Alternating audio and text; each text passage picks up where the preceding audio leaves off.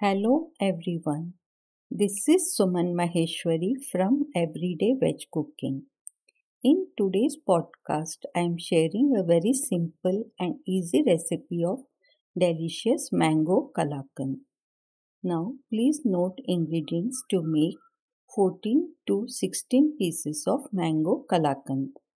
You take 125 gram paneer, 125 gram soft khova, 1 teacup mango pulp, half cup sugar, 1 4 teaspoon cardamom powder, 8 chopped pista, 8 chopped almonds, and grease one small tray to set kalakand. Now please note method to make kalakand. Take mango pulp in a heavy bottom kadai and bring it to a boil.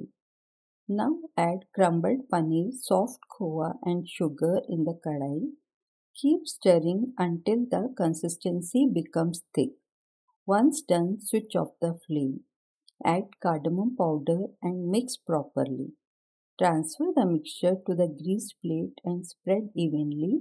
Keep the thickness up to half inch.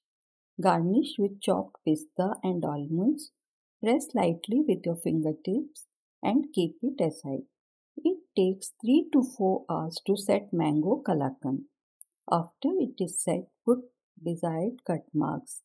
The texture of mango kalakand is very soft, so delicately remove each piece and keep in an airtight container.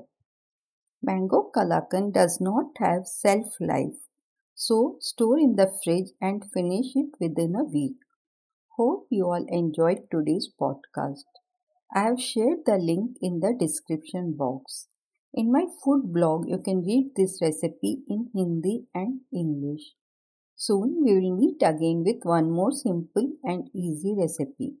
Bye bye. Have a nice day.